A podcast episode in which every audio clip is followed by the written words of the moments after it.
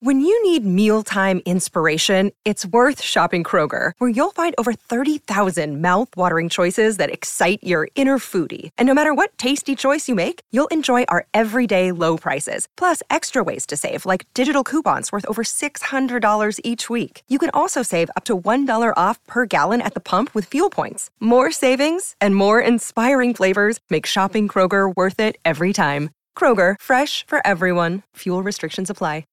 Step into the world of power, loyalty, and luck. I'm gonna make him an offer he can't refuse. With family, cannolis, and spins mean everything. Now, you wanna get mixed up in the family business. Introducing The Godfather at ChumbaCasino.com. Test your luck in the shadowy world of The Godfather slot. Someday, I will call upon you to do a service for me. Play The Godfather now at ChumbaCasino.com. Welcome to the family. No purchase necessary. VGW Group. Void where prohibited by law. 18 plus. Terms and conditions apply.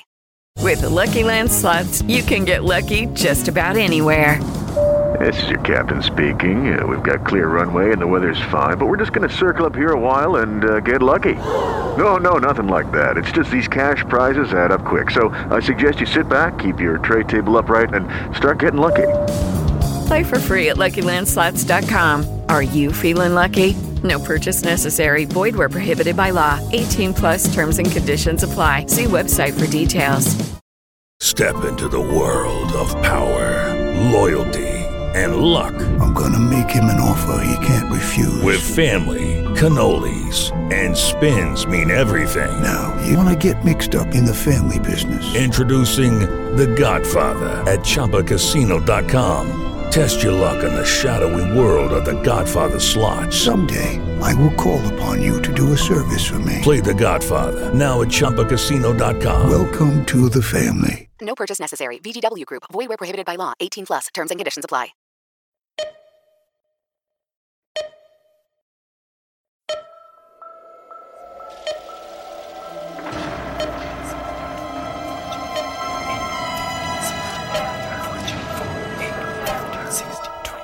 There are 12 months. I'm number six.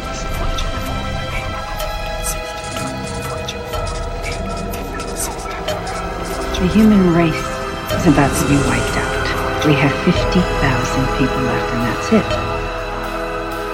So say we all. So say we all. So say we all.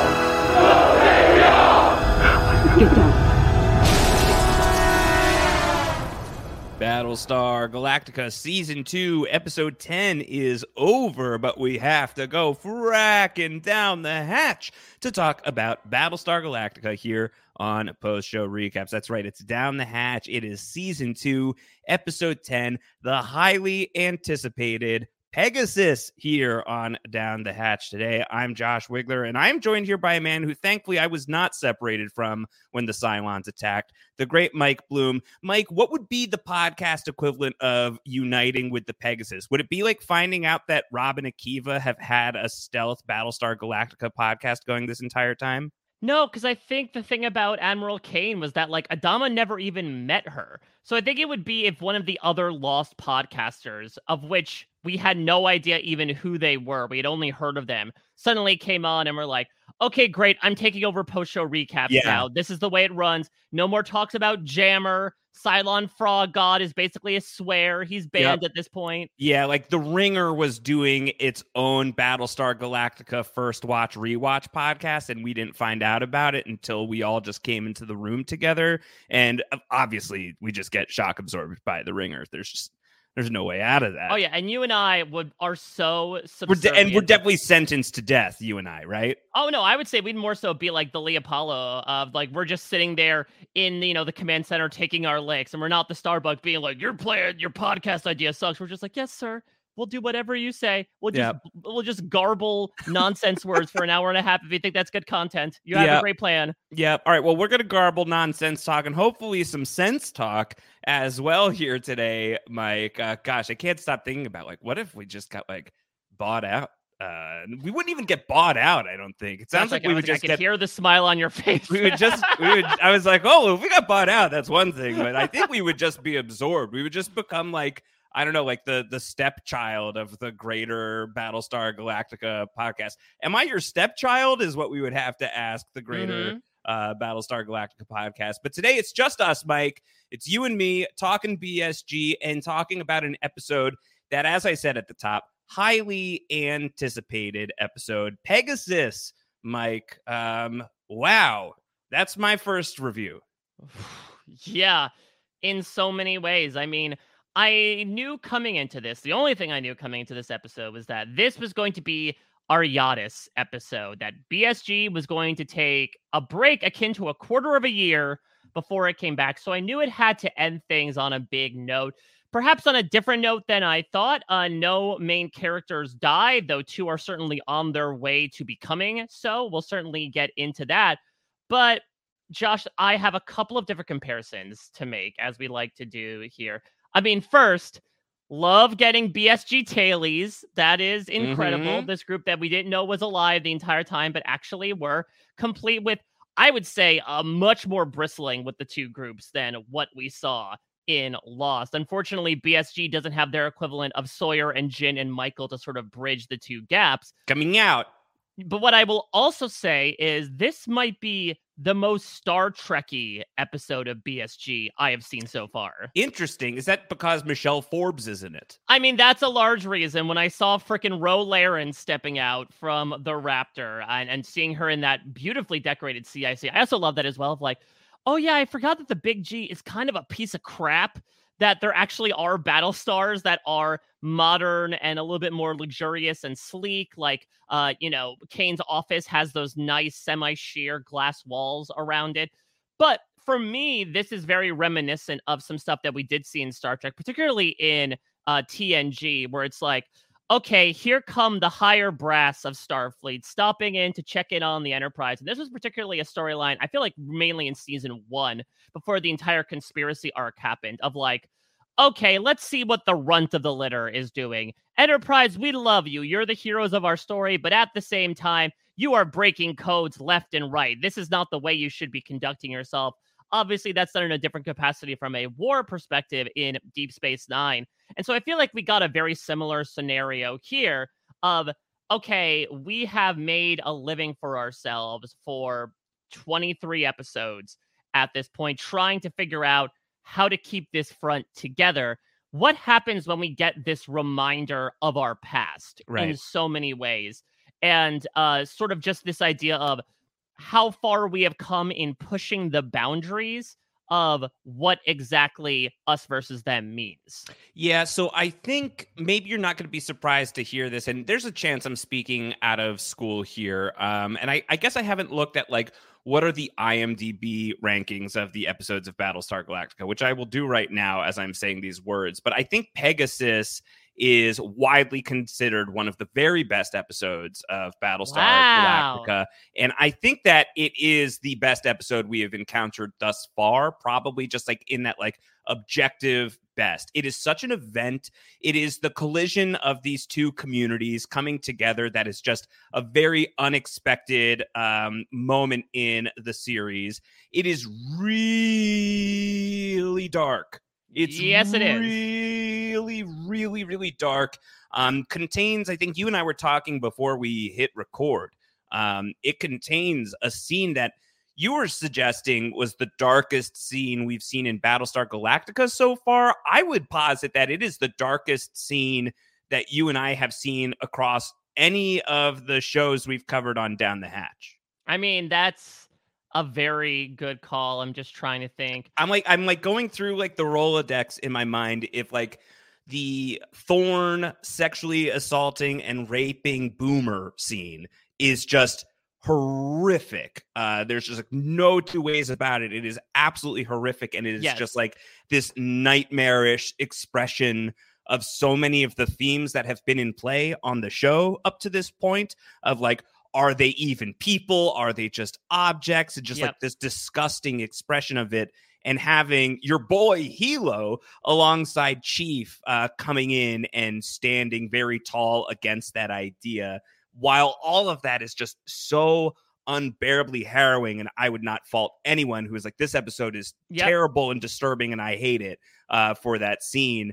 I think it is like this moment that really shines a light on just how fracked up things are in the Battlestar Galactica universe. And beyond all of that, there's the exhilaration of Admiral Cain and getting to meet Saul Tigh's new best friend, who also seems very Tighish in his own right.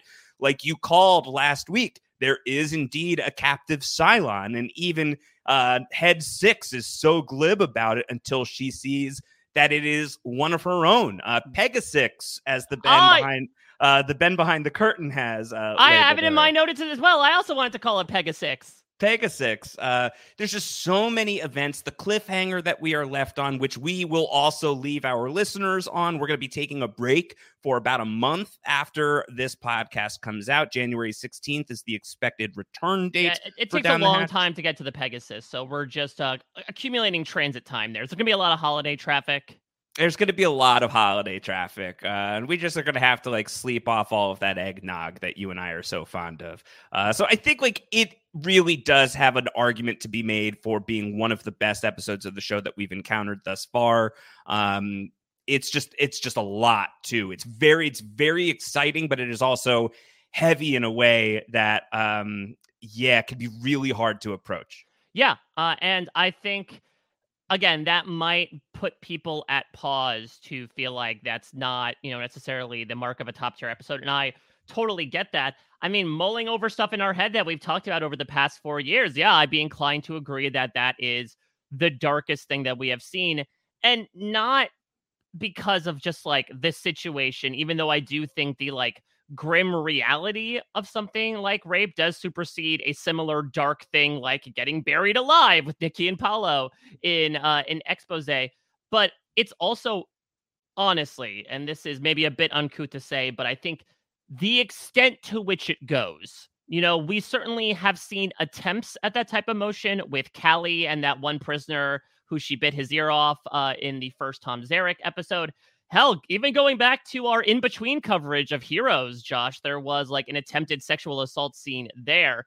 But not to get too far ahead, but I think the staging and cinematography to which we see what happens implies to me that like it goes far. Yes. And that is yet again this show similarly as I'm talking about this episode being a reflection of how far the boundaries were pushed in terms of the way the big G approaches the war effort, really shows how this show just continues to push the boundaries.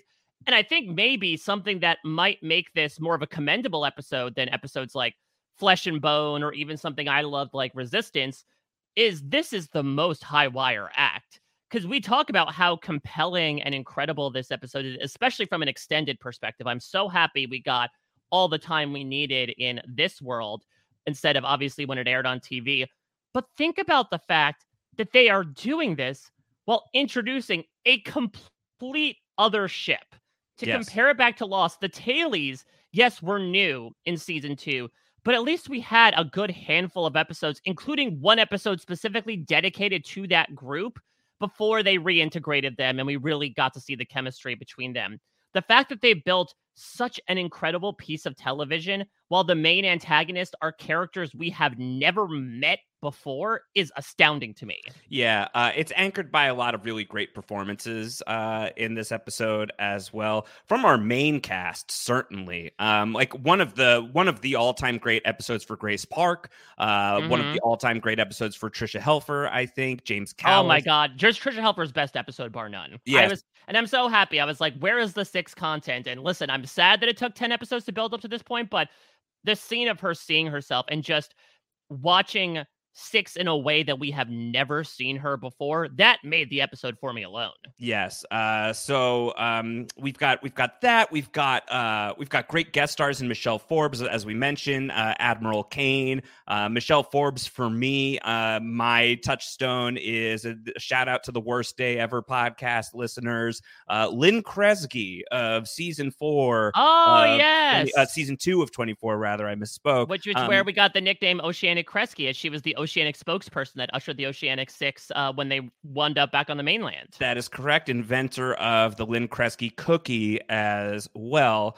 Um, Graham Beckel, who is an actor uh, who, for me, is uh, intrinsically linked with LA Confidential. Uh, he plays Colonel Fisk in this episode. Um, I think another uh, really richly real Colonel Wilson character. Fisk. He does have a Uh, bit of code kingpin energy. He kind of has some kingpin energy, um, but I think that there's also just some great stuff with Adama and like the um, the transfer of power, or not, as it may end up being by the end of the episode. And I think even with like Mary McDonnell as Roslin, the transition from having Adama as her right hand to Cain as her right hand, even three episodes ago.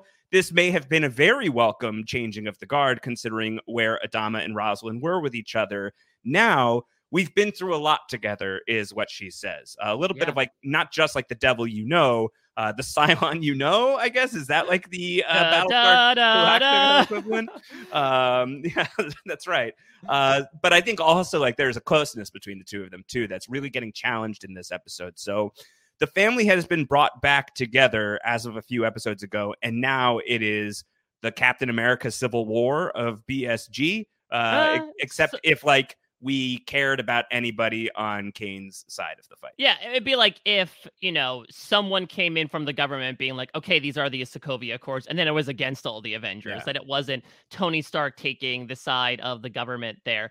Yeah, I, I think that it's a little bit of the, you know, uh the little like bizarro universe as well, right? Of okay, here's another ship that has kind of been doing the same thing the Big G has been doing, just in a very different way. So to see like their approach to the war and how they see it. And I love the extended episode again because I think it really allowed us to like sit with really all of our ensemble in this new reality. I think the episodes did such a great job in really checking in with like nearly all of our characters. Even freaking Gaeta gets a granted kind of filthy scene, but a scene nonetheless of like, okay, how does this crossover now affect me?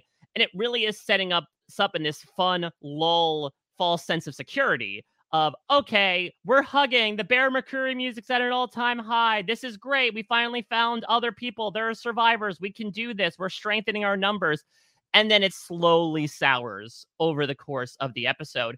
And what i love about it from william adama's perspective is that again this is not beating us over the head with it but the decision that adama makes at the end of this episode i cannot help but think about what Lee Adama does at the end of season one. Yeah. This idea of breaking the chain of command, of being insubordinate, of, as Saul Tigh would say, like, you're not fit to wear that uniform, out of doing what he feels is best. And in this case, going back for his men. And it really does show the apple does not fall far from the tree and the apple does not get uh, eaten too hungrily by Pegasus on the ground. All right, we are going to talk about Pegasus here. Of course, if you're not subscribed, make sure you do so. Post show recaps down the hatch, Battlestar Galactica, wherever you get your podcasts. Ratings and reviews greatly appreciated as well. If you want to get more involved, you can become a patron of Post Show Recaps to support Down the Hatch directly. Patreon.com slash Post Show Recaps. We've got a Discord, a Down the Hatch channel, spoiler free and spoiler filled. Of course, this is Mike's first time watching Battlestar Galactica,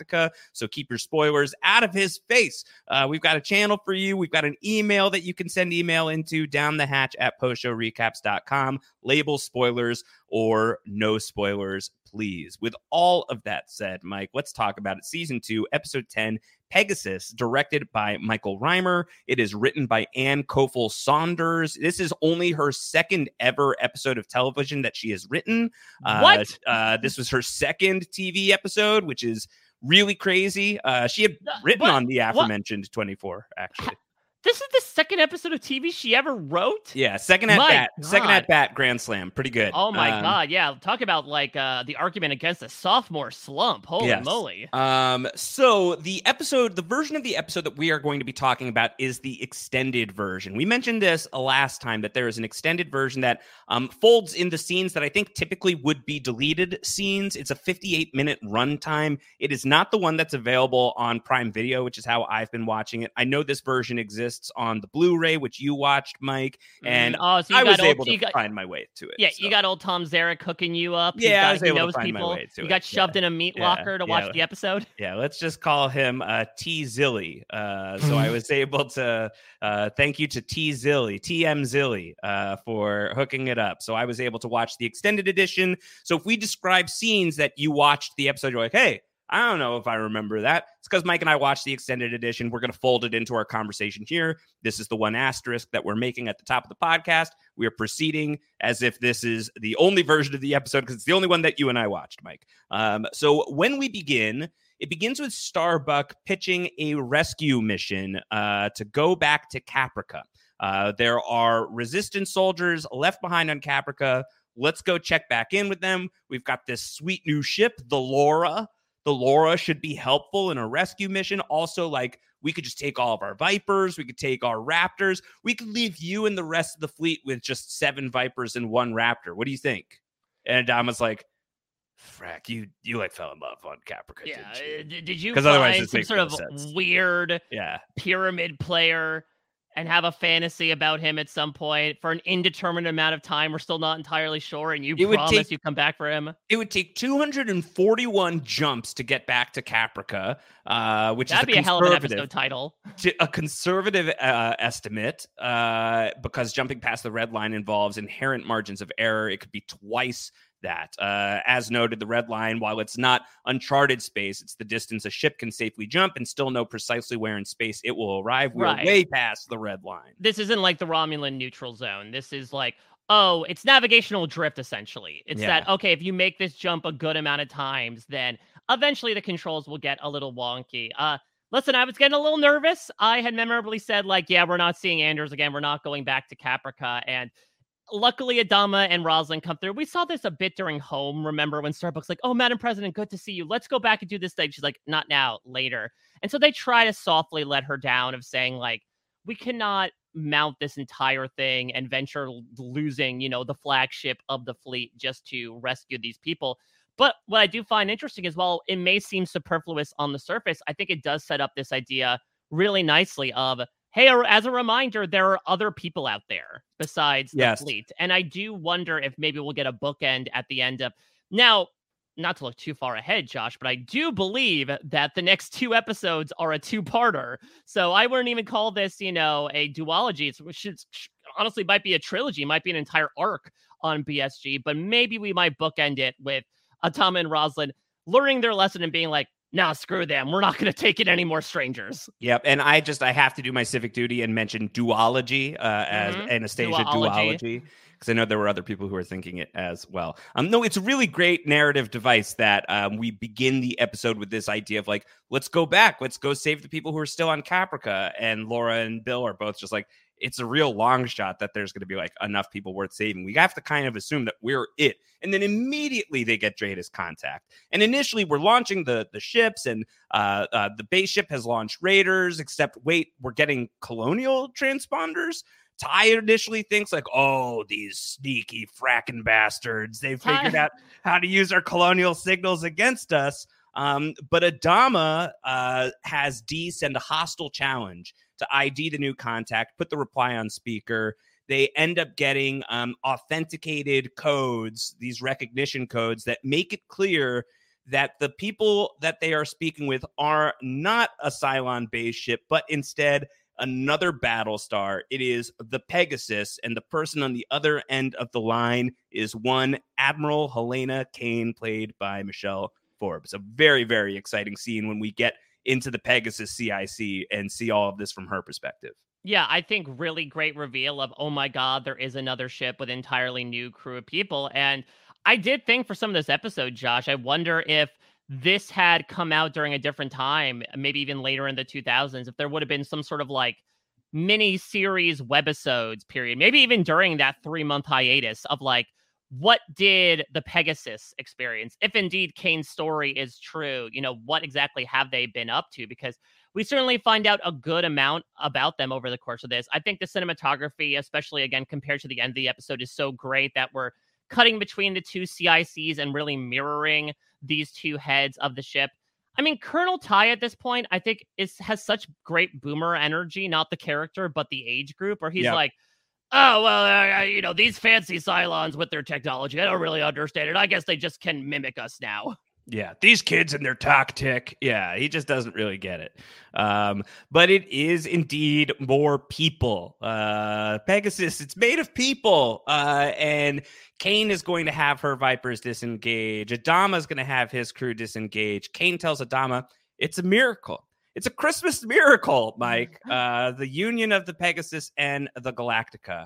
Uh, and we get this huge shot of the Pegasus, uh, this really pristine looking battle star, uh, in conjunction with the uh, rusty bucket of, of you know what's that is the big G herself. What Yeah, we, still, think we still haven't gotten the shit word yet, by the way. yeah, uh, we haven't. The big G versus the big P, Mike. What do you think? I mean, as the nickname or as the comparison? Uh, I guess both. I mean, the big G is like the big P is a good side piece. You Yeah. know, like that's that's the girlfriend meme. That's like, oh look at you, you're sleek.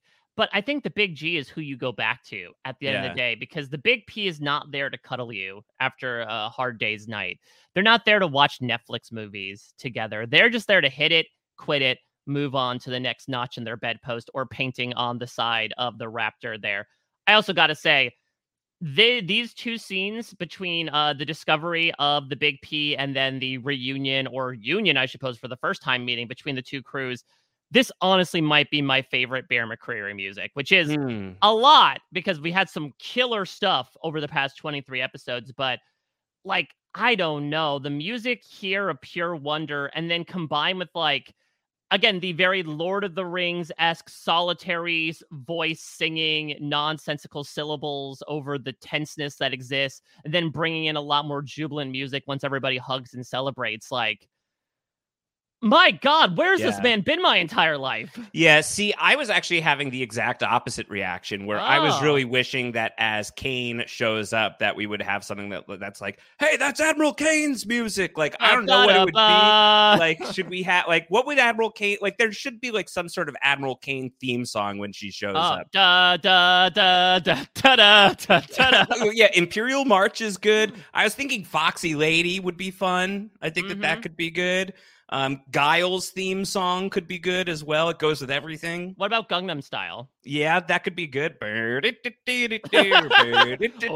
oh, oh, Yeah. oh, Opa Pegasus style. yeah, the entire cruise of the big Gangnam style, uh, the Battlestar Galactic Gangnam. No, no. Yeah, it's, it's, it's there. It's there. Hey, sexy lady. Uh-huh. Uh Well, they do reunite, Mike, and it is so good. Uh, it is the happiest moment of the episode, and it shall not last. Yeah, this is the happiest. Hell, even Chief Tyrol is like smiling, and we have not seen this man smile I know. in quite some time. Like, I loved this all between again just the very tense stand up. Because remember, Adama does not know who Cain is. He talks about this right before they all go to the flight deck. He says that he has heard of her.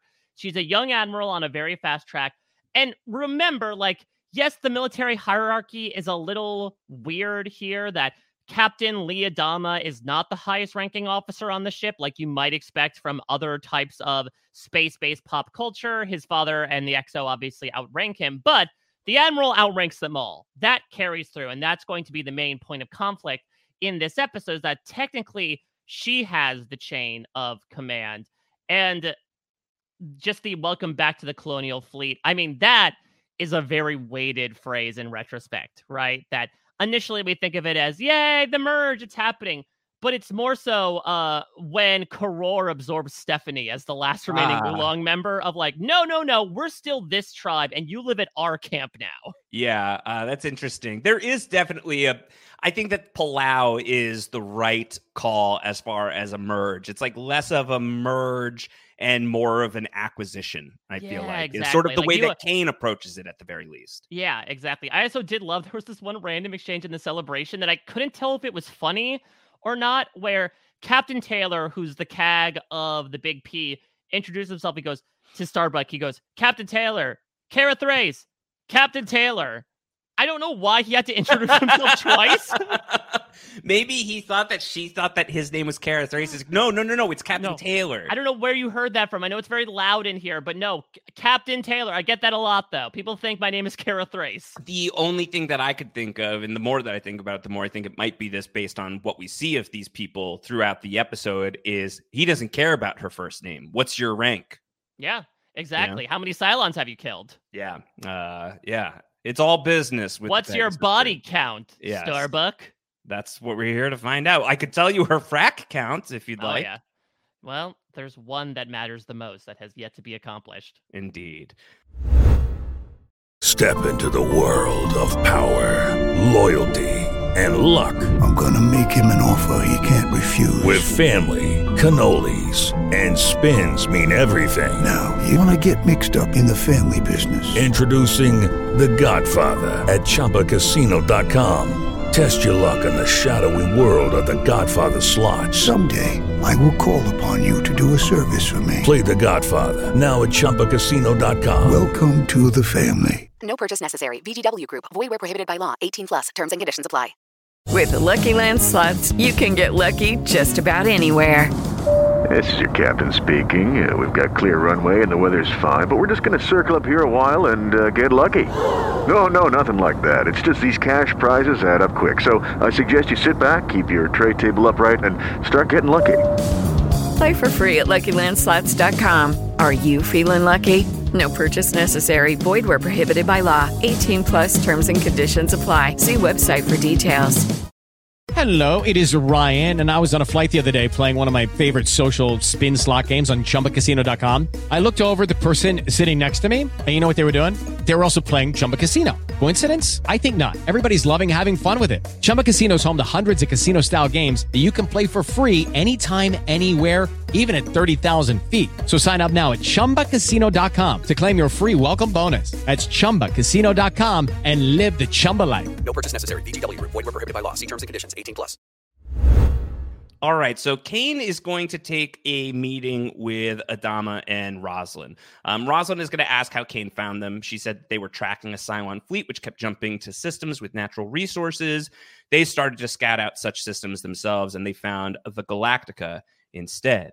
Um, and we get this story of how the Pegasus was docking for an overhaul at the Scorpion Fleet shipyards when the attack happened. There were four or five nukes, two battle stars destroyed on the spot. The blast blinded the Cylon DRADIS, and uh, the Pegasus was able to get away. Um, by the time that Cain was able to get back to the CIC, they had lost 700 men. They jumped to basically just like they randomly jumped. Um, Mhm. and their networks were offline in preparation for the overhaul. So, as she says, Pegasus has always been a lucky ship. It'd be cool to get all that backstory, like to see that.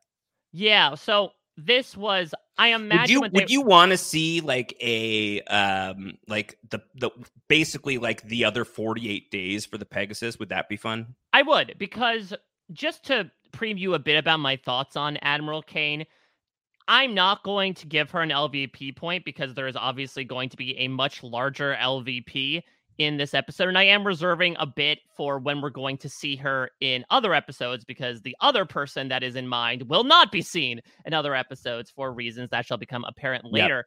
But I do think what she vocalizes in the very last scene, which is, I am a flag officer of detached service in a time of war. That is her thesis statement. Yes. If you need an understanding as to where this character is coming from as an antagonist to our heroes, this is her perspective. This is how she views everything. It's like some of the best antagonists out there. She is not purely evil just because that's how she was born. She believes that she is doing the right thing. She believes she is good in this way. It is a time of war. The Cylons on our, are our enemies. We need to do what we need to do to exterminate them. I will say, going back to the other 48 days, why I feel it's necessary is because I do reserve a bit of my thoughts for Admiral K, not only because of that perspective, but also the other 48 days did so much goodwill for the character of Ana Lucia. Uh, Clearly not enough for some Lost fans by the end of it. But I think, especially in rewatching it for DTH, I think you and I gave a lot of kudos to her. We liked Ana Lucia quite a bit. yeah, to her and Michelle Rodriguez of like this is a person who was put in a role that she did not want to have. You know, her life was in such a tailspin that she was trying to pull out of when she gets on Oceanic 815. And so she is just trying to deal with it the best that she can. The Tailies were also forced into a very different situation. And we see a similar situation here where, like, unlike the Big G, which did get fired upon but was away when the colonies were being bombed, the Pegasus was there on a planet and saw directly the devastation that was happening and barely scraped by. And so I do want more time with her. I want to understand a bit more of her perspective because I I understand it more, but honestly I want to find out more about her as a character because right now she's coming across as a bit two-dimensionally. Yeah. Um well, let's see if we get something like that. That'd be cool. I Yeah. like that. I think I- it'd be fun. Yeah, I will also say, I imagine that in this moment, and I personally did not feel this way, but I think that the show is trying to throw out some sort of lure early on to really make it Pegasus. That yeah, the fact- Pegasus. the fact that we the don't Pegasus would be a good. I mean, honestly, the Big G too would be a good setting for an Among Us. Oh yeah, absolutely. Uh, it's, it's all about throwing things out. Can we the talk to. Puya about like getting some uh, Battlestar Galactica skins for a, a Duck Duck Goose uh, uh, BSG Among Us? Yeah, I mean he has kind of the ears of the the Goose Goose Duck admin. So if they're fans, if Duck they're Duck Pegagoose. I, I like that as well. We know that we know that Duck is involved, and he is a character. In true. Yeah. Uh huh. That's right. So I I would imagine that initially the show wants us to feel like it's too good to be true, and I would imagine it was from the perspective of now wait, could this entire story be a lie? Could they be working with the Cylons? I didn't believe it initially because a as uh, Adama is going to kind of bring up later on, we already kind of had that storyline with the Olympic carrier all the way back in 23. And B, it would just feel, I don't know, I like this angle a lot more. I, Yeah. we talked about this with the first Tom Zarek episode. I love it Walking Dead style when sometimes it's revealed that, oh, well, the humans are sometimes just as deadly as the enemies that are chasing after you. And I think this was so much more of a cogent story to go after of, oh no, there are no Cylons on the Pegasus, but arguably they're worse. Yes. Yeah. So we'll see how all of this is going. We've got a lot of room here to go still. Clearly, this episode does not resolve uh, the Pegasus storyline. So there's definitely more to be told here. Um, Cain is uh, going to get up to leave. She's going to say, The Galactica must have a big story too. You don't have to tell it right away. I'll look at your logs. Adama says, Yes, sir. And Roslin has this moment where she's like, uh, oh. And Adama's like, yeah, uh, she's my superior officer. Uh, she's she's in charge of the fleet now. And Cain says, I was really hoping uh, this wouldn't be such an awkward conversation. So I'm really glad you brought it up. But yeah, don't worry. It's your ship. The big G is all yours. I have no desire to interfere with your internal affairs. I feel like that phrasing is worth noting. I have no desire to interfere with your internal affairs. There's nothing in here that says I won't interfere with your internal affairs. There's a loophole here, Mike. Yeah. Uh, and I think as well, when we'll get to it later on, like she is, and this is again why I go back to the Star Trekky aspect, she is trying to go through everything. I would say by the book. I think the way that uh, they deal with the Cylons would be sort of the expectation to that. But when we get the climax at the end of, oh no, Helo and Tyrol are going to be executed, she does bring up, like, yes, I look through their records and through those previous commendations, I made a judgment thusly. And we do have to remember Tyrol did kill Crashdown. Yes. And yes, there was sort of a debriefing about how things had gone off the edge, but like if you look at that through the cold, hard lens of logic from an outsider's perspective, through perhaps an independent tribunal, as Adama was calling for, this was sort of a redressing of, yeah, you do things a little bit Wild Westy out here. And here comes the sheriff back to sort of uh, lord over the town that you've been trying to take care of in my stead. Yeah. So she is going to have this conversation. Once once Roslin leaves, Cain is going to have the conversation with Adama. Is like, really? The education secretary? And he's like, she's come a long way. A lot's happened. Um, we get the the mutual information that we both have Cylons aboard. Um, the Adama Cylon has been very cooperative. The Cain Cylon has not been as cooperative. Um, it would be great if Gaius Baltar, who I know, by the way, she's like, oh yeah, I know who Gaius Baltar is. Uh, she would like to to have him aboard to investigate everything. She also tells him it gives her no pleasure to have to take command Um, and he says, "Not a moment's thought. Don't worry about it. It's totally fine." Um, meanwhile, there's another meeting that's happening. It's Tigh and Fisk, the Kingpin himself. Mike Kingpin would be a good call sign. Oh yeah, that'd be fantastic. And I'm assuming they're getting sloshed while talking about white rabbits in the snow. Mhm. Uh, yeah, this is a wild thing for many reasons from both sides. Wild Thing would have been a good theme song for Oh. her to show up to. Yes, absolutely. Yeah. Uh, I think is this the first time we've seen Tigh laugh this hard? Like he was chortling in response to the straight face he attempted to give it to give Fisk of like, "Hey, don't talk about this bucket of bolts. Only I can do that." Yeah. Uh, so yeah, she's you know I don't know the the conversation between Tigh and Fisk I think is kind of hilarious uh, Oh, until yeah. it's until it's decidedly not. Uh, like initially, like these two guys are just getting really really drunk. Fisk is making fun of the big chi, uh, the big the big chi, uh, the Oh. big G, uh, and Tigh is mad about it, but not really. And they're like joking about it, and they're just continuing to drink. And, then, and, they're drinking, by the way, Tyrol's, you know, illicit alcohol. That's right. You know, we know that uh, that Tigh has a supply, uh, and Tigh uh, is eventually going to get Fisk so inebriated that that like sort of like dark inebriation happens. Yeah. You know, like you've drank too much, and then the dark thing comes out. The dark thing comes out, and the dark thing that comes out is Fisk being like, "Yeah, so Cain killed a guy." Yeah. Uh, what? He's like, "Yeah, you know, there was a different XO on the ship." Cain ordered the XO to order an attack. He wouldn't do it. So she shot him and killed him in front of all these people and then told me to order the attack. And that's how I became XO. I'm joking. I'm joking. Tigh, I'm joking. I'm Yeah. a drink. I'm gonna drink all of it. Yeah. Saul, I'm going to drink the whole thing. Uh, you to tell anybody that I housed Tigh's moonshine? Uh, so he he houses Tigh's moonshine and tells him this thing and says he's joking, he's joking. But like Tigh is going to meet up with Adama and be like, yeah, I don't think he was joking.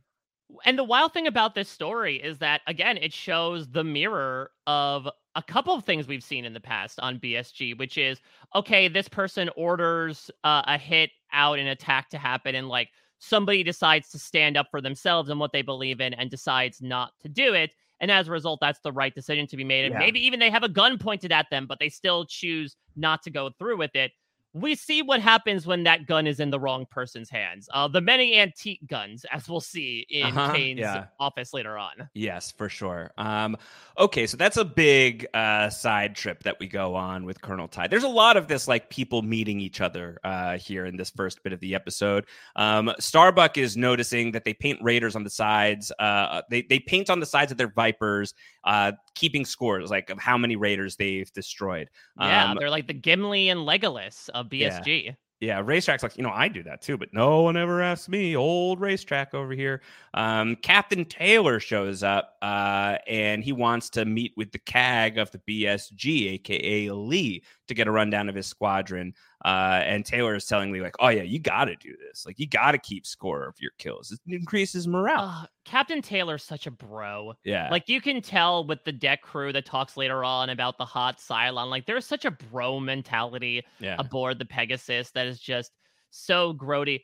That being said, I do not think Lee Adama comes across well in this scene either. Uh, he talks about because Taylor's putting out like, listen, it's not just a thing to get a body count. It's encouraging morale to get a competition going. It's Admiral Cain's philosophy. That means it's your philosophy. And Lee's like, just so you know, the name of my commander is Adama. Should be easy to remember because it's my name. It's like, Mhm. why are you trying to pull that card instantly, Lee? yeah. It's a little uh, instantly Adama. Instantly, yeah. yeah. Who is? it's, It's, it's it's very much. Do you know who my father is? Yes, for sure. Uh, well, look, you know, uh, Nepo Baby Lee. What are you gonna do? Uh, yeah, it's- he hasn't had the opportunity to pull that card many times, considering that like everyone has he's tried. everyone else is his father. unimpressed at this point. Yeah, he's got some new people to show off to. Yeah, exactly. But very much does not make a good impression, and will soon be under Captain Taylor very soon. Indeed, for sure.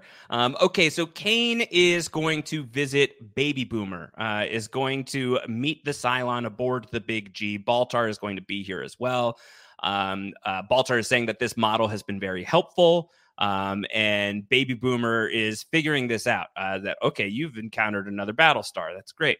Um, Cain is talking to Baltar in front of Baby Boomer, as if she's just an object, right? Like she's talking about treatment and like uh, how are you like uh, how are you dealing with it, basically.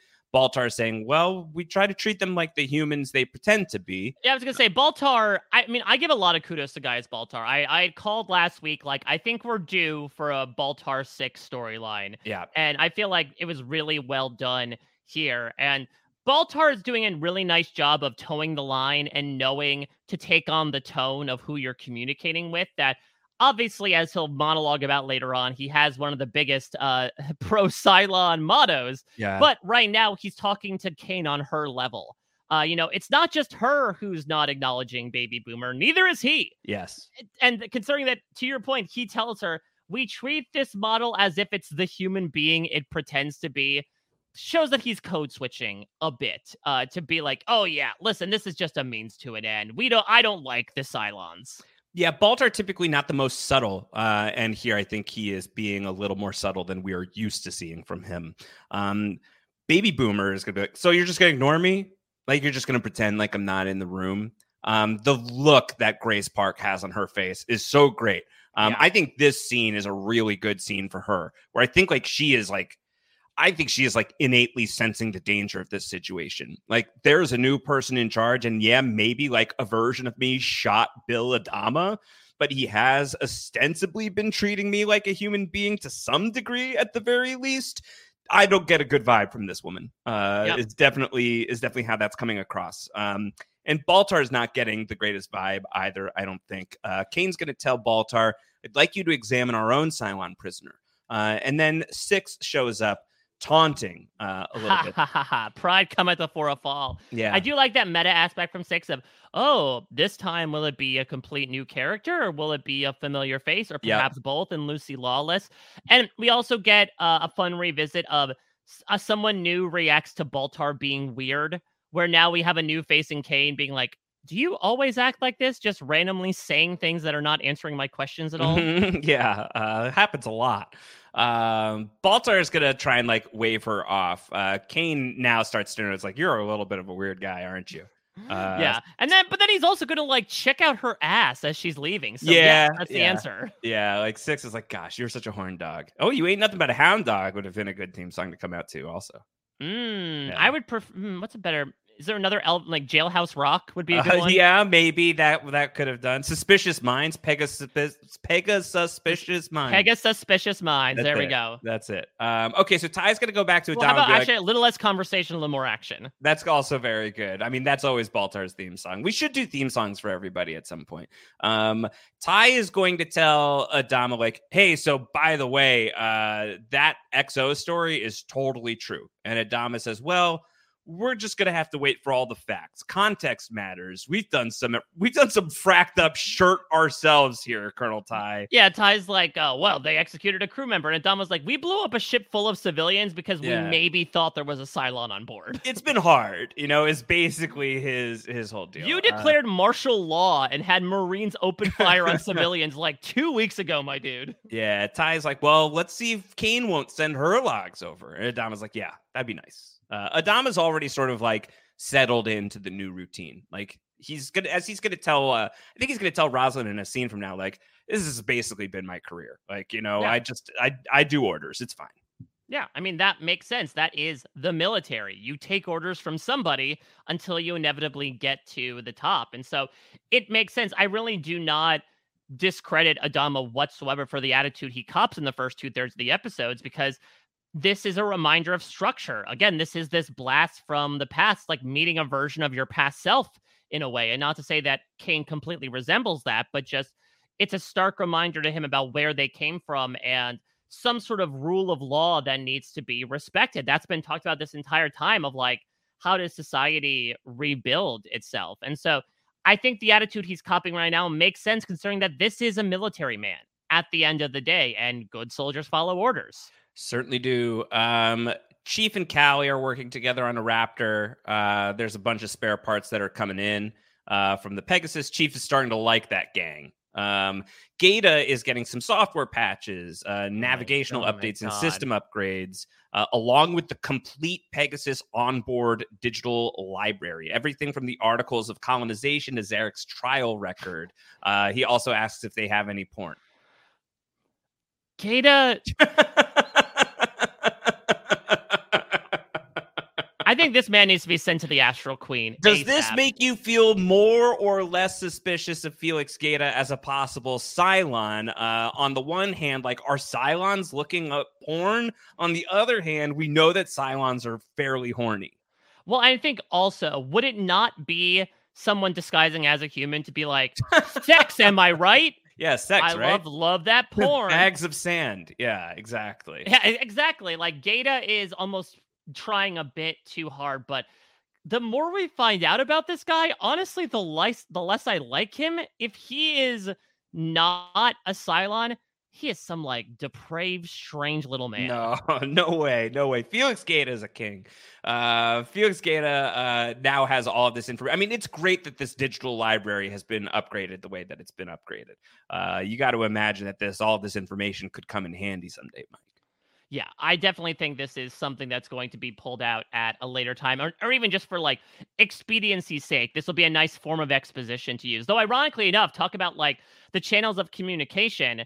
Here, Pegasus has all this refurbished technology that the Big G has, but the Big G, in a bit of a symbiotic thing, has information.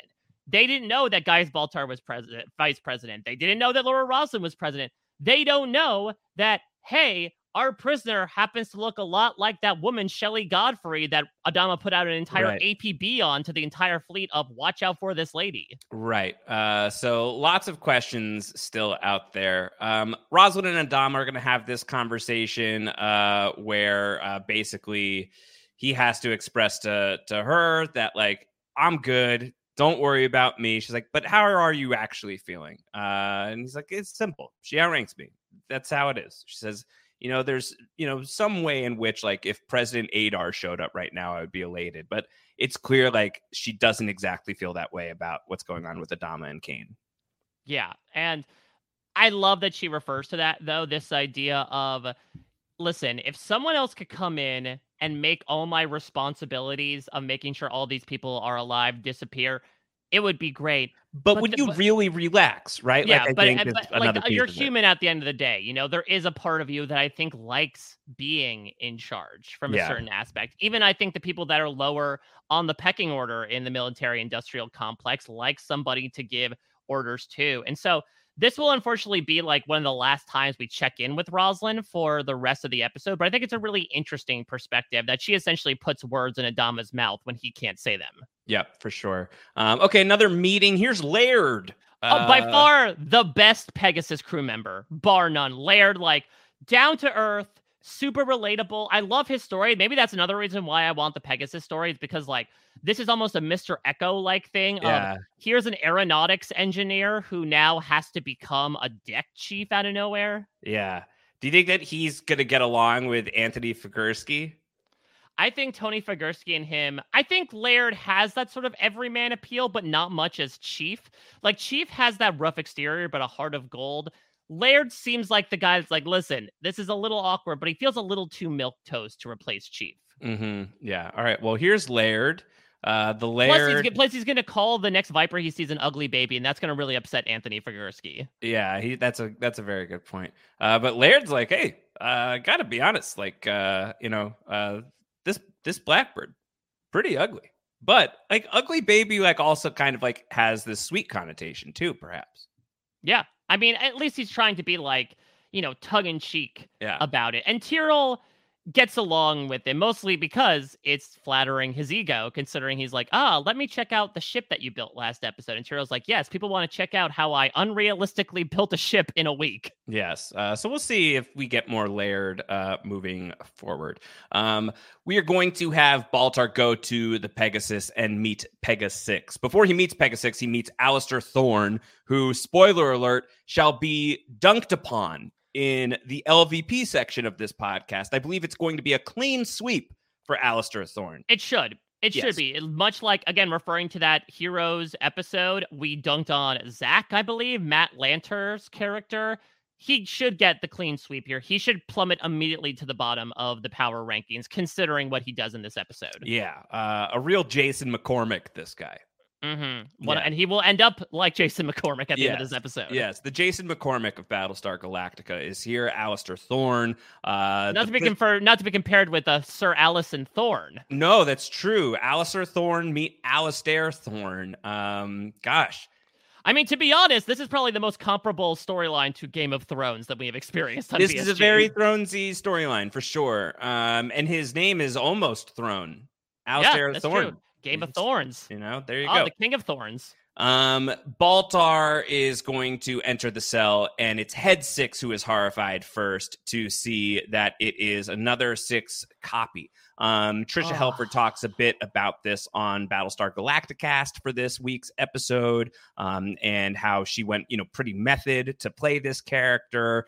Um, that she was, you know, in many ways relieved to get the chance to play this character, but also how intense it was. Um, she had been dyeing her hair, I believe, to Yeah, play six. I was going to ask about that. That I Mhm. imagined her, the Pegasus Six hair was probably that's her, her, actual that's her actual hair color but I, I, am maybe um not getting this totally right but in like the dye job of the hair and then like converting it back like she lost some of her hair as a result. So like Makes sort of the, the patchy quality that you're seeing is like very real. I think she wanted to shave her head for the for the character. Instead this is what we what we get and i believe that this is like the origin point for uh the makers of battlestar galactica to be like yeah you could wear wigs it's cool you know uh like Yeah. that's that's fine we'll just like make sure our wig department is is really good moving forward you shouldn't have to lose hair for this show um but tricia helfer uh so so good uh this this character pegasus who we're meeting now like instantly your your heart just like goes out to her and i think james callis as baltar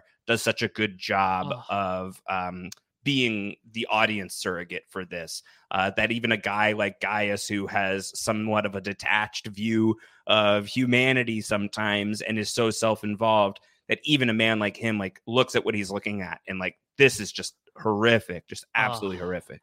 I love this scene so much. First, again, to finally see that different side of Tricia Helfer be unlocked, and that not to say like I think she's done a great job of being that super uber woman, most powerful person in the room, especially with the hold she has over Baltar.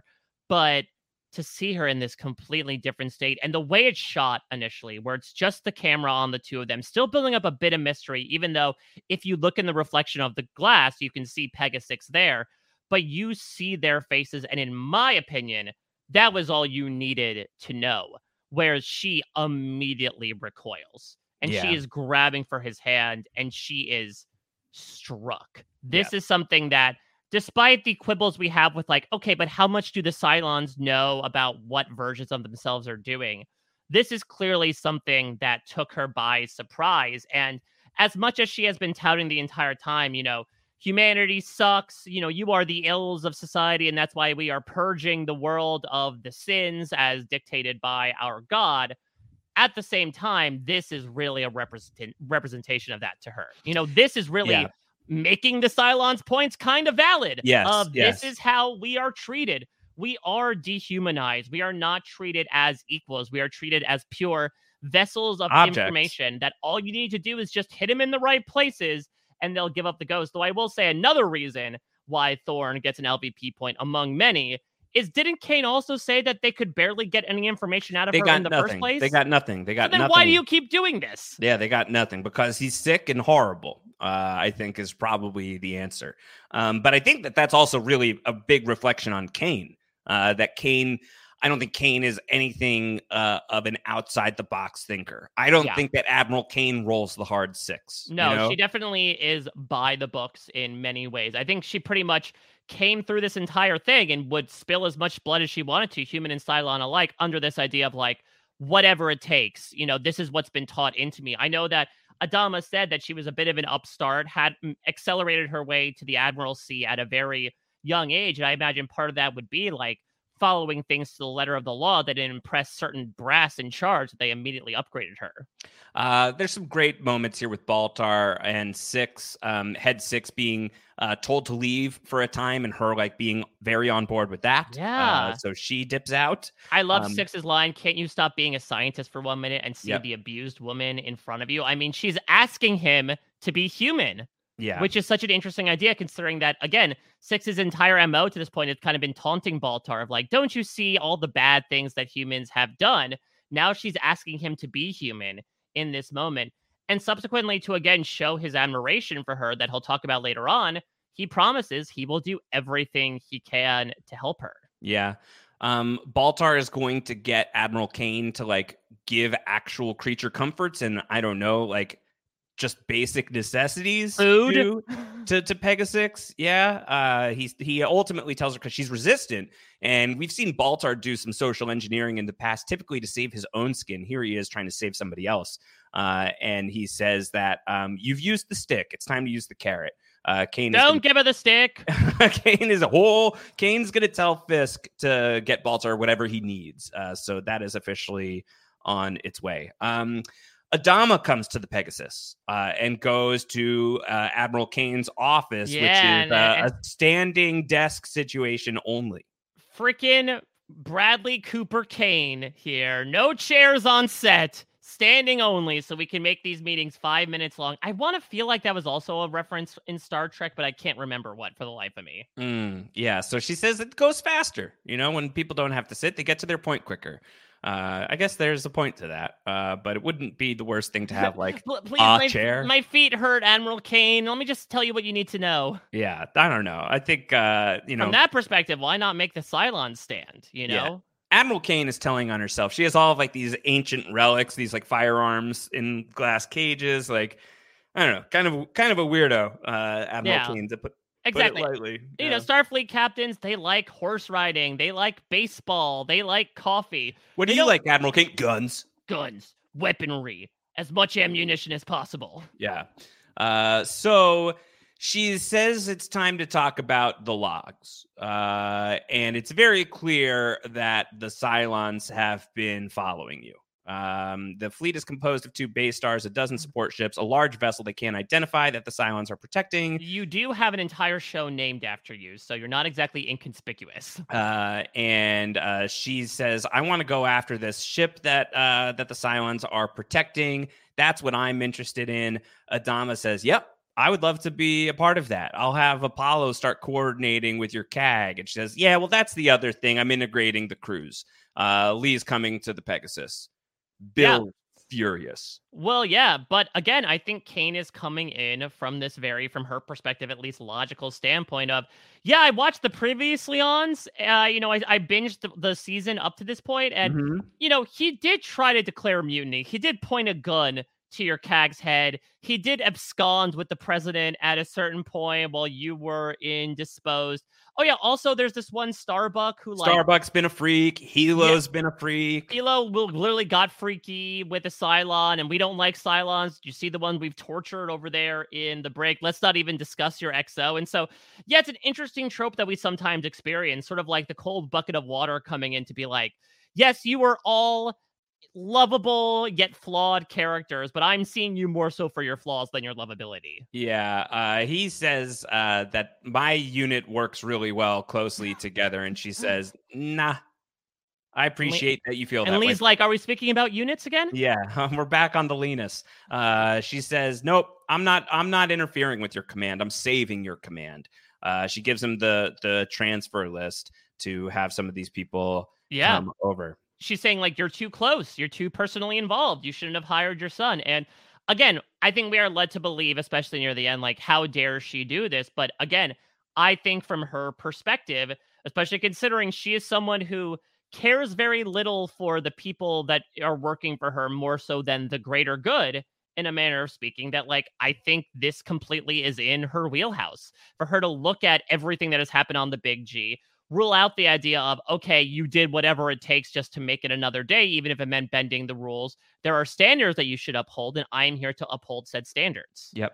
Um, Laird comes back. Uh, no, sorry, I'm I'm skipping ahead a little bit. Lee and Starbuck are mad. They really don't like this. Uh, Adama says, "Listen, it's orders. I don't know what to tell you. You got to do it. You can't fight back against it. You just got to do it. You've gotten used to bending the rules. That is over." And then when he dismisses them, he then adds, "Watch out for yourselves. I do think you're both getting gunned for." Uh, yeah, and then Lee replies, "Uh, you too, buddy." Yeah, they're coming for all of us. Uh, so now Laird comes back to Galactica's hangar, uh, and Chief tells him uh, that he's got this idea about how to increase the Blackbird's fuel efficiency. Callie is not happy about this uh, because Chief says that they just heard some frackwit from the Pegasus is taking over the deck, and Laird's like, "Yeah, it's me. I'm sorry." Yeah, I, and I did like that as well. That like Tyrol has the moment of realization, and again, I think there's some respect between them. Eh, This is not like the Captain Taylor, Lee, and Starbucks situation. Like Laird is in a weird situation in many ways, and I think Tyrol is the least pissed off about his demotion. Yeah. Uh, well, he's got other things to be mad about, so he's conserving some energy, perhaps. Um, we get to uh, Cag Taylor's uh, briefing. This is where Starbuck and Lee are talking in class. Uh, got in No, trouble well, because Lee's, of the Lee's, try- teacher. yeah, Lee's trying to be the goody two shoes. He's the one that's just sitting there. Starbucks, the one like, God, take a look at this frackwit over here. Yeah, it's a classic thing. She's gonna get her friend in detention. He didn't do anything. Uh, but she says your plan sucks.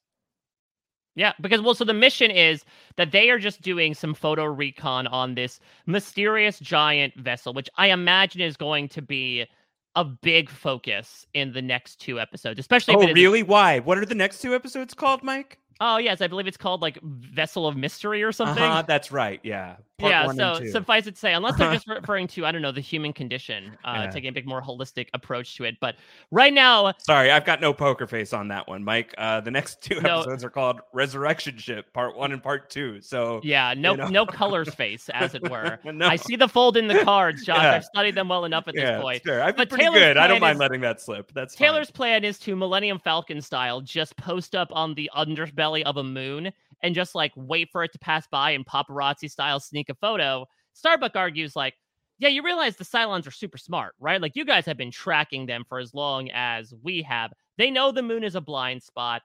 Instead, hey, we just built this super sneaky special ship called the Laura. Why don't I just follow behind? And even though Lee is again going to try to be like the model new kid and keep his mouth shut, he will give Starbuck on the sly an entire recon kit for her to do her own work. Yeah, so uh, Taylor doesn't like this. Uh, she's not going to be part of this. Uh, Lee, you will be part of this. He's just like, yep, whenever you want. Yeah, he gets to drive the Raptor. Yeah, he's going to be a Raptor pilot for this one, which is an unusual look for Lee. He's the crash down. hmm that's right. Uh, so he's going to give her some surveillance equipment and get it to the Blackbird and get the pictures of the ship we need. So they're already freelancing out. Yes, exactly. Meanwhile, we go back to the Big G where these Pega Bros are up to no good and really riling up the uh, mutual lovers of Sharon, the the the Cylon lovers in Tyrol and Helo. Yeah, so this is getting us into uh, a scene that we've already talked about uh, to to some gory detail. Uh, Gage and Vareem, who are these Pega Bros who show up, and they're talking about Baby Boomer in front of both Chief and Helo. Uh, and they're talking really disgustingly about uh, about the Cylons and specifically what Thorne did with Pegasus. Uh, and uh, that Baby Boomer is going to have to be broken in, is what they say. And Helo is ready to fight this guy immediately, but Chief's like, no, no, no, no, no, no, no. We don't have to fight these guys. We have to kill Alistair Thorne. Yeah, we have to go and kill that guy. And so I don't mean to yada yada through this, but I don't want to get too deep into the gory details. It is a really, really disturbing scene Mhm. as Thorne comes in with some of his fellows to Baby Boomer's cell to ask about this mysterious ship that may or may not be the subject of the episode titles for the next two episodes of Battlestar Galactica. And he is going to go about the very terrible business. Uh, it is a, a horrible, horrible scene. He's beating her. Helo and Chief are arriving as Yep. the rape is underway. Uh, And even so, when she is thrown over the bed, she says, I'll tell you, I'll tell you, even though I do believe her that she doesn't have any information about it, considering what we saw as soon as the last episode, where Baltar and Adama have both said she is free to give up information to help the cause. And even when she is admitting that she'll do what he says, he proceeds forward with it, which Yeah. is just a brutal yet I think absolutely blistering representation of the power dynamic that can exist yeah. on this show of like it doesn't matter what you give me, I want something from you. And I would also imagine this is drawing some real world comparisons as well. I I I pretty sure around this time maybe it was when the news was coming out about like Guantanamo Bay and mm-hmm. all the various things that were being done to those prisoners that like yeah, listen, there is a very fine line between feeling like you're doing things to get information out of someone and just playing your little ugly power trip over there. Yeah, this show was really of its moment. This show was very much in conversation with the the era that it was existing in, you know, like the mid 2000s in the in the wake of 9/11 and the wars that ensued as a result of that. In many ways, it is still deeply in conversation with our world, which is very horrible to consider, but is just the truth. Um, I think there are, you know, not everybody comes to their entertainment for this, which I totally, totally understand Escapism is an absolute thing. Yeah. you know but i think that this is a show that has always been willing to kind of like you know something that i've said to you along the way is like are he- like i couldn't i couldn't think of a single main character like a single one of our quote unquote heroes our protagonists that doesn't have a little red in their ledger eventually at some Mhm. point in time like there is no clear black and white good and bad character necessarily um in, in terms of like our main cast. I think even since I said that, you could probably really see that now. Lee Adama held a gun to his XO. Uh Adama uh, you know, like ordered a coup, basically, you know, Yeah. like people have done gnarly, gnarly. Baltar stuff. killed Crashdown. Baltar killed Crashdown. So, like, Callie killed Boomer. you know this show this show tends to like dirty its characters up and get into some like really really muddy murky territory. This is another such instance except with a character who thankfully we have no reason to sympathize with whatsoever and indeed can root and hoot and holler as chief galen tyrol brains this dude uh, Yes. throws thorne across the room and his head slams into a bolt on the wall and he is instantly killed uh, it is a merciful ending to this scene and a very just ending to this horrible human being that I think is being selected as the avatar of some of the really truly heinous horrors of war that you would not expect to be depicted on your science fiction show. So if it's Yes. jarring, if it's upsetting, it's absolutely what they are going for, I think. And I would totally understand if anyone is like, I can't watch this. Uh, Yeah. it's really, really, really difficult to watch. for lack of a better term, it's a real naked look at a reality that can exist within the military, which is the dehumanization of the enemy. We talk about this a number of times and how that really intriguingly factors into a show where the enemies are not human, or are they? But at the same time, that dehumanization can allow you to do really extreme, terrible things because it allows you to enact almost your own fantasies and Yeah. act upon your own urges because, hey, it doesn't matter. They're not even human. Yeah. And I think getting to see that play out in such an incredibly graphic way. Again, I don't want to dig too much into it, but the way it is shot, I think clearly implies to me that it gets Yeah. fairly far. Yeah. Uh, and to see Tyrol and Helo, who do kind of make up last episode, but like really make a concerted effort together and will die for it together to like break protocol. You know, I think even beating these guys up would be charged for treason, let alone accidentally killing one of them. To see them charge in, I think really represents what Adama is going to do later. It really sets it up of yeah, insubordination might actually be apt if you are feeling that the people that are pushing you under should not be doing so for those reasons. Yeah, but I think like in some ways it is like it is both very Adama like and very not Adama like what he does by the end of this episode. So it's a really important decision that he's gonna go on and make. Um Helo and Chief are going to be taken back to Pegasus uh, to stand for their crimes uh, in a tribunal. Uh, Adama wants this to happen on the Big G. Cain says, I'm senior convening officer. Uh, and Adama says, There's got to be an independent tribunal. And Cain says, Oh, you mean like the one that you dissolved? Yep. So again, this is a great example of her referring to the previous episodes and saying like, "Yeah, you did a lot of shady shit." Yep. Yep. And we are trying to follow things by the letter of the law. So apologies if I'm not going to slight things in your corner.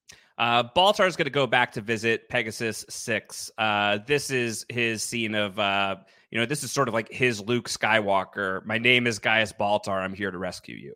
Mm-hmm, exactly. And she says, "You're a little too British for Gaius Baltar. A little short for vice president of the Twelve Colonies." Yeah, Uh, but Baltar has this really great monologue that I don't think revealed any surprises, but I think is a nice reminder, a check-in as to where the character stands. Where you look like the woman that I love, right? Yeah, like, how I see her in you. he talks about how he knew a woman before the attack when she wasn't in my bed she was in my thoughts she was a cylon and she changed my life in a very real fundamental way i love her to this very day i love her and she looks exactly like you my name is Gaius baltar and i'm here to help you and josh i wonder if this was a purposeful choice or not but i mentioned it before the first thing that pegasus takes a bite of is an apple Yeah. could Yeah. this be some sort of like uh again like adam and eve you know uh there was a lot of talk about six and baltar being like the mother and father of whatever comes next for both civilizations I, I feel like there's a lot of biblical stuff there i mean we talk about the tree of knowledge and the knowledge that got brought over to the big g as well i will also say See, I was not thinking of it that deeply. I was thinking, I'm computer. I see computer product. I eat Apple. Ah, that could be it as well. Maybe she's Yeah. a PC in that way. Uh, But I also think, at least from my perspective, from the way it was filmed, I feel like you could almost see like a slight smile from Pegasus. Maybe it's just the way that the camera was on Tricia Helfer. But like, as he was talking, maybe I subconsciously saw this, but like, it's almost like, and I'm assuming we'll find out more about her now that she's like slightly cogent as the episodes go along, that she I- would imagine has some knowledge of Yeah. Gaius Baltar, just like how Baby Boomer has some knowledge of Tyrol. That even though she is not head six in any way, that they have some sort of relationship. Um, on the Battlestar Galactica cast, Tricia Helfer says that that scene, her performance in this scene, was her going full method and breaking down herself during the take. Um, so yeah, Yeah, and really, really she's crying, and I give it a lot to James Callis. He's crying as well, and you can see that like This, is a really emotionally intense episode, and we've Yeah. heard already that uh, Tahmoh Penikett and Grace Park, who play Helo and Boomer, they talked about how they were going method for their stuff on Caprica, and I think um, what we talked about last week with Aaron Douglas as Chief Tyrol, what we've talked about over the over the you know episodes with um, Edward James Olmos and Methodama that I think that this just does tend to be like there is an intensity to the actors in what they are, um, how they are performing, their methods for performance, and then the material that they are covering. You can only imagine how hard of an episode Pegasus was to film for so Yeah. many reasons. So many of these scenes are just so brutal. Now, I would imagine that they also took a break from filming as well. That this wasn't like, okay, they filmed 13 episodes and just strategically took a break. I believe so, but I don't know that for sure. Because that'd be nice as well. Like, all right, everyone, just take like Take three take months. five, yeah, Yeah, Mhm. and I- but I love the fact that Baltar is crying in response because it does show that again, as much as we love the like sneaky, slimy, as long as it ain't me aspect of Gaius, Baltar, that he clearly has room in his heart for one person in particular, and I do think.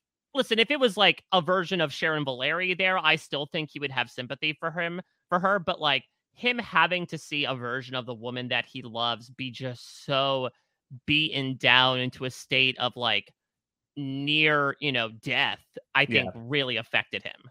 So the rest of the episode really deals with the fallout of Chief and Helo getting arrested for the killing of Alistair Thorne. Um, we're going to see Lee is really distracted by this when he's with Captain Taylor. Captain Taylor says, "We got a recon mission to perform. Get your head in the game." Uh, we're going to see uh, Callie asking Adama, "What's the word? What's up with Chief?" He's like, "I know Chief's a good guy. Like, we'll figure this out." And Gaeta calls Adama to head to the CIC. Uh, it's Ty here. Uh, hey, they've done the court martial already. Chief and Helo are going to be killed. That was fast. Yeah, uh, there's a bit of a kangaroo court as Adama, even before hailing Cain, says, I want a Marine strike team in a Raptor in five minutes. And it's not too dissimilar from the way that season one ended, where I think as soon as like Adama gets it in his gut that like I need to do this, he immediately jumps into action and then kind of explains himself on the way. Yeah, so he is not having this. He's pissed. He is preparing. He gets Cain on the line. How could this have possibly been fair? She says, "I sure I heard. I assure you, I heard them out. I took their service records into account." Adama says they have a right to a jury. She says Ugh. regulations give me broad authority. The Uh, other, yeah, like- the other thing is that which boiled my blood, and I think they meant to do this. Is not only was it because of the guilt, uh, the uh, the records that they had, but also the uh the the the words from the guards that were Yeah. in the room, and it was just this classic thing of like, yeah, of course they're gonna stick up for fracking Thorne because he's probably did this a number of times with Pega Six, and they're like, oh well, listen, we'll we'll stick up for our bro, we'll keep this secret, and so naturally it's their words against the others, and because these two guys happen to do some not so clean stuff, they're gonna get the the eyes turned down on them. Yeah, so it's a real standoff. Uh, Cain says, I don't take orders from you. Adama says, I'm getting my men. She says, You're making a grave mistake. He doubles down. I'm getting my men. Uh, Pegasus is set to action stations. They launch their Vipers. Fisk is trying to say, Hey, this is going to spiral out of control. She says, Fisk, do you want to go the way of the old XO, the XXO? Yeah, do you do you sure?" remember do you remember what happened to the last time XOXO Gossip Cain? Adama She's- has taken She wants to target the Galactica's main battery. She wants to Yeah. blow up a battle star over this. not only that, again, the flagship uh, the flagship of the fleet up to this point. She says Adama has taken us over the line, and it's a, a really fun boundary. I know we like talking about lines here on DTH, but I think again, if we talk about it from her perspective, she feels like okay, you've gone too far. You need to be smacked into place. And apparently, being smacked into place is to just like render them completely useless and then Yeah. assumingly sweep in and just completely commandeer them. So the episode ends in much the way that it began, where before we went to credits at the start of the episode, we see the crews of the Galactica and the Pegasus intermingling with the Battlestar Pegasus in the background. It was a joyous uh, image. Now it is a terrifying one as the Vipers are heading towards each other with, uh, you know, with violence in their mind and on their on their orders. Uh, so it's a to be continued. Um, Battlestar Galactica took a several month break after this Mhm. episode. We're going to take one month to enjoy the holidays and get our feet back under us. It's an intense episode. I think all of us could use the time to recover. Yeah, but what a wild way to end things off. This is like the Mr. Worf fire of BSG, where things are really left in suspension. We're going to have now this brand new hotness in the Pegasus, but nevertheless, I mean, we saw the vessel. They're stocked to the nines. Their crews are merciless. They mark down how many raiders they've taken out. They're being dispatched to just completely dismantle the big G and all of our protagonists, that's going to be tough. And so I'm really excited for what happens next. You know, I think we're not really going to have uh, Helo and Tyrol fighting their way out of it like we might have seen with Laura Roslin and Lee Adama, but all of our characters are left in weird positions as well. Like, are Apollo is Apollo going to get called back? Is he going to be on the recon mission still? What's Starbuck going to do? And then obviously, how is Adama going to deal with the fact that he is probably going to get boarded while simultaneously he is sending people in to try to get his men back? There's just a lot left open. Gaius Baltar is on the Pegasus now. What happens to him when Right. everything gets to be under siege? I do think a lot of characters could be in danger. I mean, based on the way the show is going and the title of the show, I would imagine the Big G is going to win this battle ultimately, but I'm not sure what that entails. Uh, what if the Pegasus just rebrands? we are Galactica now. Yeah, look at me. Look at me. Yeah, I'm it's the like big uh, G now. it's like when they recast the main character and say that it's uh, the same person the whole time. Yep.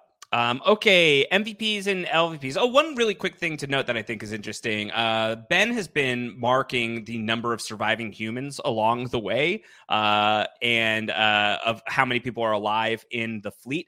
As of last week, I believe that number was 47,853 souls in the colonial fleet.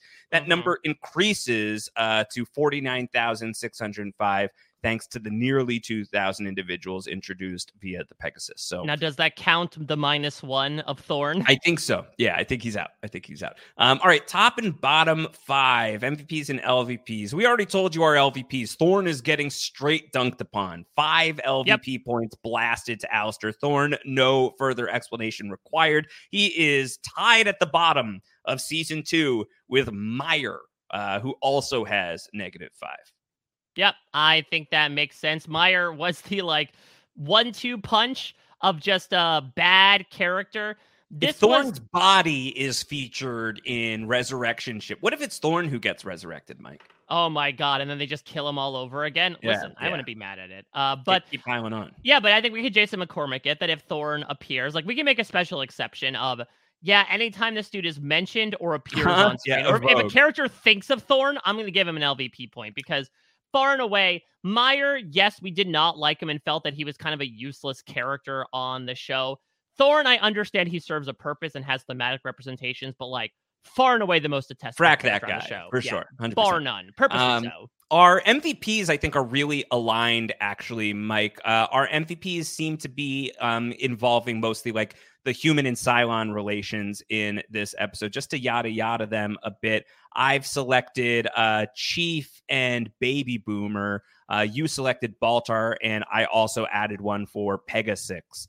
Um, I think that this also kind of speaks for itself. Great performances across the board um, powerful character moments for everybody. And for me, with Baby Boomer and Pegasix, especially some uh, like victim compensation uh, with at least an MVP point uh, yes. for for those characters. Yeah, completely agree. Uh, and Baltar does a great job of not only convincing Cain to allow him to make the accommodations, but actually is successful. Plus, great performance from James Callis. Uh, and yeah, Chief being able to step in. Poor Helo kind of does get shafted here a little bit, but Chief does deliver the killing blow. And as you mentioned, Pegasus and Pegasix and Baby Boomer, I think, both get sympathy points here for just the fracked up situations they're in. Yeah.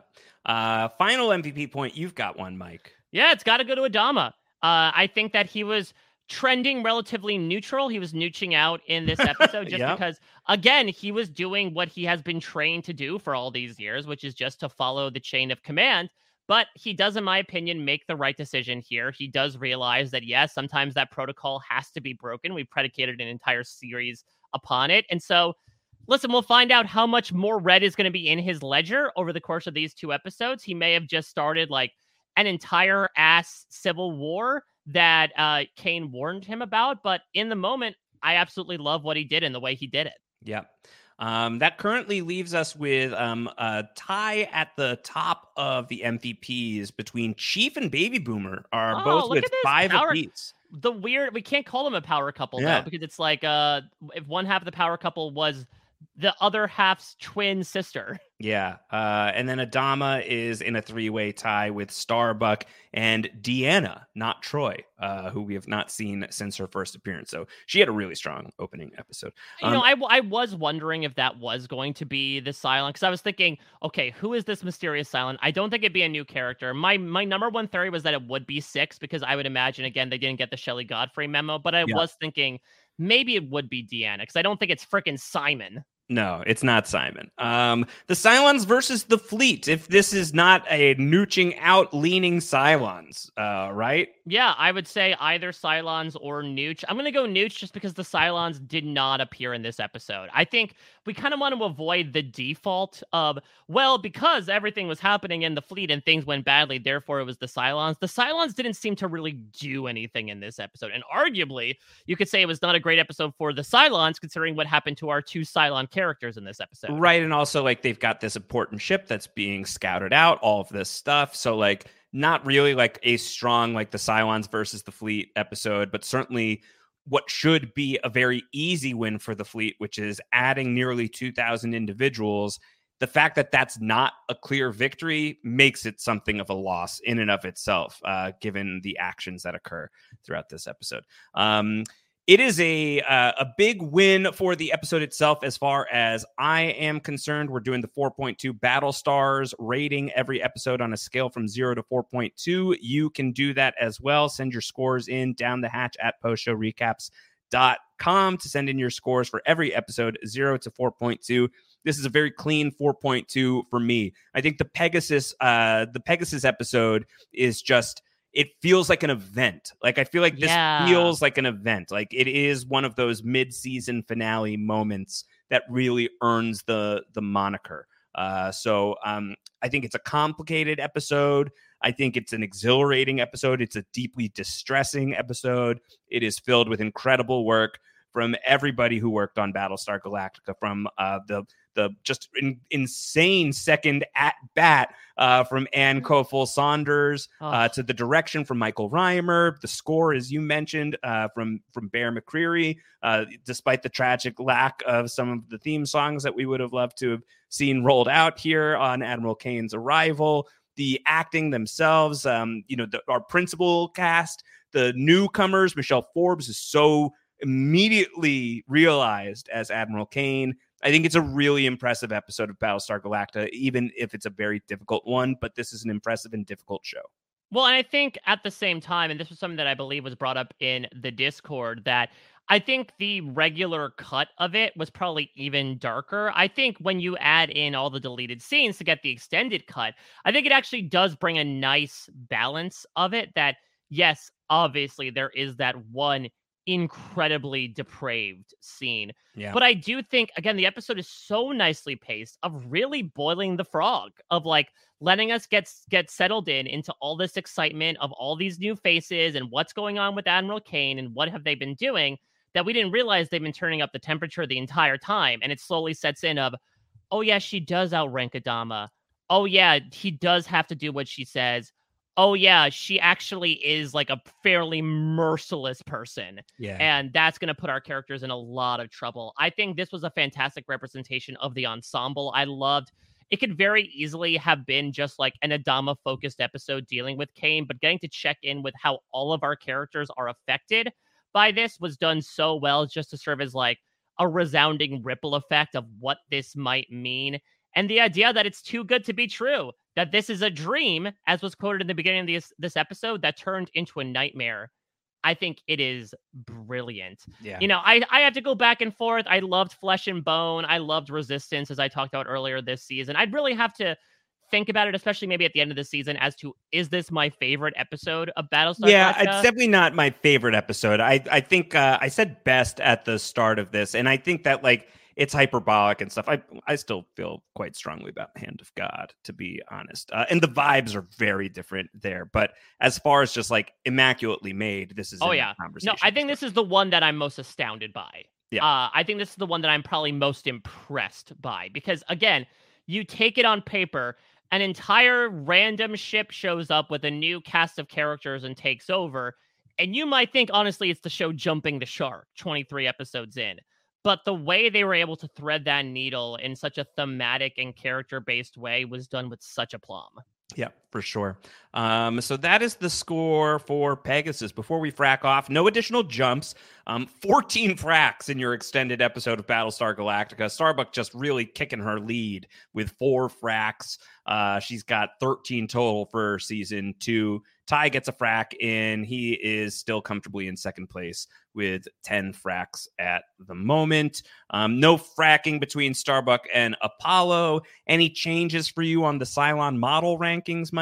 Oh, I mean, this would probably cement number six to me as the number one. I mean, we'll see what happens with Pegasus, but I'm glad we got a new model introduced. It honestly was the shot in the arm I think the character needed after I've talked for this entire season of like starting to get a little little old.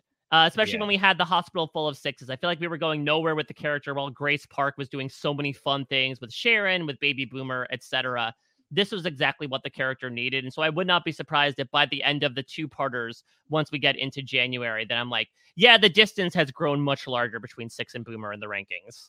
Well, January is indeed the next stop. Battlestar Galactica Down the Hatch is going to take a break now and return in the new year in 2024. Coming back roughly around January 16th, 2024 is the plan. We hope to see you all there. We hope you all have a nice end to your year and a nice start to your year. Uh, it's been a wild one, as they really all are these days, Mike. Um, but we're going to be getting back together next month to talk about Resurrection Ship Part One. Any predictions that you want to make for Resurrection Ship Part One, Mike? Well, there's this little thing we have to follow up on, just like a small Yep. tidbit about how Adama did send in a Marine Corps Yep. to try to rescue his two men, while Yes. simultaneously the Pegasus sent a bunch of Vipers in to disarm the Galactica essentially and take out its battery. So I'm imagining that's going to be at least the B plot. yeah, that uh, sounds fair. But meanwhile, again, I mentioned it before. I don't know where Lee and Starbucks stand in things. I would not be surprised if we get the umpteenth like Starbucks off on her own plot line where she goes off to do the recon mission and explores more Did about someone that. spoil for you that there are umpteen Cylon models? Yes, Boomer actually told me before she I died. just caught that. You didn't get that past me. That sucks. I'm sorry. Ah, it's, it's fine. Listen, I'll, I'll live with it. I'll pretend that I don't know the, it. about the umpteenth Cylon. Yes, exactly. So I, I imagine that Lee is going to get called back, and that'll be really interesting as well. He'll have his own fun, like, reversal moment of his father of like, do I buck trend and do what he wants, or do I go along with the ship that I am a part of now that I am behind enemy lines? You know, part one makes me feel like Cain is not going to die. I don't see how honestly we escape out of this part two situ- this two part situation without her dying. Yeah. No, like I don't know how it's okay. We'll let Galactica do what they do and move forward from there. I gotta think she's a casualty of this, perhaps at the hands of her own XO as history reverses here. But Josh, it's it's wild to think about. We are ending 2023 by talking BSG because it was a little bit of like a transitory year for for down the hatch but actually the first podcast we did in 2023 was our recap of the miniseries part one That's of right. BSG. That's right. Uh, so a year since then, and a season and a half later, we're still talking about BSG. Yeah, and we did obviously we we finished up some hero stuff as well. There talked a little bit about what to do next. You talked about from you and I and Jo Garfein talked about Mrs. Davis as well, which is wild that that happened in this year. So as you mentioned, it's been a big year. It's been a long year. It has been an eventful year to Yeah. say the least. But I cannot say enough about how happy I am with where we landed. You know, we certainly uh, found our line and we have not crossed it up to this point. I hope we haven't from the the listener's perspective, but like getting the opportunity to talk about the show, you know, watching the miniseries back in January and being like, okay, yeah, this is what we're doing next. I think you and I were both locked in with that feeling immediately. And then getting to follow up on that. And I think, in our opinion at least, bring back that original flavor DTH from back in the Lost days was so, so nice to have. And I'm looking forward to doing it for, you know, the next year plus to come. I can't wait. I'm really excited. We've got a lot of really exciting stuff still ahead in BSG. You will all just have to wait one more month for us to get back into it. We hope that that is not too long of a wait for all of you. Getting to do this podcast, a real highlight every single week, Mike. Yes. Uh, it's just so much fun to get to talk about this show with you uh, and get your takes as you're going through it for the first time. Uh, get all of Mike's takes at a Mike Bloom type wherever you can find him on the internet. Mike, a lot of reality TV coming to a close here in your neck of the woods. Right. So at the time that this podcast is being released, I believe it'll be the day of the Survivor 45 finale. Uh, so we've got, of course, a big three hour close to what I thought has been a very fun season so far. If you missed it, I did my seasonal check in with Rob Cesternino where we talked for three and a half hours about a lot of things related to Survivor. That's a very fun time. Of course, the day after the finale, I'll be speaking with all of the final five, which I'm really excited about, and then doing the B and B as well. And then one final thing to close up the year uh, on post show recaps. Actually, a couple more. So first off, from the RHAP side of things, Rob and I are gonna get together and do our annual BrantSteele with the stars of 2023 from a pop culture perspective. So check that out if you're into that sort of thing. I, I get a sense that you are if you're a fan of DTH. Mm. Post show recaps Fargo is still going strong with a really interesting closer of its first half of a season. I'm doing that every week with Grace and Latanya. And then in just a week and change, Josh, uh, we will be recapping the top 10 TV shows of 2023 as voted upon by the listeners of Post Show Recaps. You still have time to get your vote in postshowrecaps.com slash 2023 survey. If it's a show that put out a new episode in the year 2023, It counts. List out your top 10 TV shows. Let so I your can't put The West Wing on there, unfortunately. No, unless there was this like uh, I don't know COVID era special that I missed out on. Uh, not but be sure to do that so that your voice can be heard. You don't need to be like Adama and exist under the thumb of another admiral. You everyone has a voice here as long as they make their votes known. And next Friday we are going to go through the results and once and for all talk about a wild year in TV that was 2023. Amazing. All right, we'll get all of that and more here on post show recaps as we get towards the end of 2023. Down the Hatch returns in 2024. The 10 year anniversary of post show recaps, I might add, is the year of 2024. Can you believe that? That makes me feel so old. Oh, yes. Where's Miles Straume when you need him? We're back on the beach. That makes us old. If you've been listening to post show recaps for 10 years, God's bless you. Thank you. Yes, may have gods have mercy on your soul. You make the gods have mercy on your soul as well, but God's bless you too. Um, happy holidays, happy New Year to all you hatchlings out there listening along. We'll be back mid-January with the return of Down the Hatch Battlestar Galactica edition. Until then, everyone, take care. Bye bye.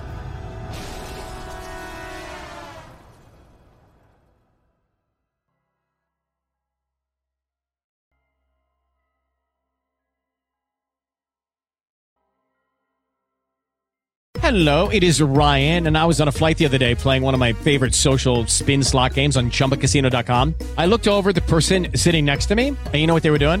They were also playing Chumba Casino. Coincidence? I think not. Everybody's loving having fun with it. Chumba Casino is home to hundreds of casino style games that you can play for free anytime, anywhere even at 30,000 feet. So sign up now at ChumbaCasino.com to claim your free welcome bonus. That's ChumbaCasino.com and live the Chumba life. No purchase necessary. Group. Void prohibited by law. See terms and conditions. 18 plus. Hello, it is Ryan, and we could all use an extra bright spot in our day, couldn't we? Just to make up for things like sitting in traffic, doing the dishes, counting your steps, you know, all the mundane stuff. That is why I'm such a big fan of Chumba Casino. Chumba Casino has all your favorite social casino style games that you can play for free anytime, anywhere with daily bonuses. That should brighten your day a little. Actually, a lot. So sign up now at chumbacasino.com. That's chumbacasino.com. No purchase necessary. VGW Group. Void were prohibited by law. See terms and conditions. 18 plus. Judy was boring. Hello. Then Judy discovered ChumbaCasino.com. It's my little escape. Now Judy's the life of the party. Oh, baby, Mama's bringing home the bacon. Whoa, take it easy, Judy. The Chumba life is for everybody. So go to ChumbaCasino.com and play over 100 casino-style games. Join today and play for free for your chance to redeem some serious prizes. Chumba. ChumbaCasino.com. No purchase necessary. Void were prohibited by law. 18 plus terms and conditions apply. See website for details. Step into the world of power, loyalty, and luck. I'm gonna make him an offer he can't refuse. With family, cannolis, and spins mean everything. Now, you wanna get mixed up in the family business. Introducing The Godfather at ChumbaCasino.com. Test your luck in the shadowy world of The Godfather slot. Someday, I will call upon you to do a service for me. Play The Godfather now at ChumbaCasino.com. Welcome to the family. No purchase necessary. VGW Group. Void where prohibited by law. 18 plus. Terms and conditions apply.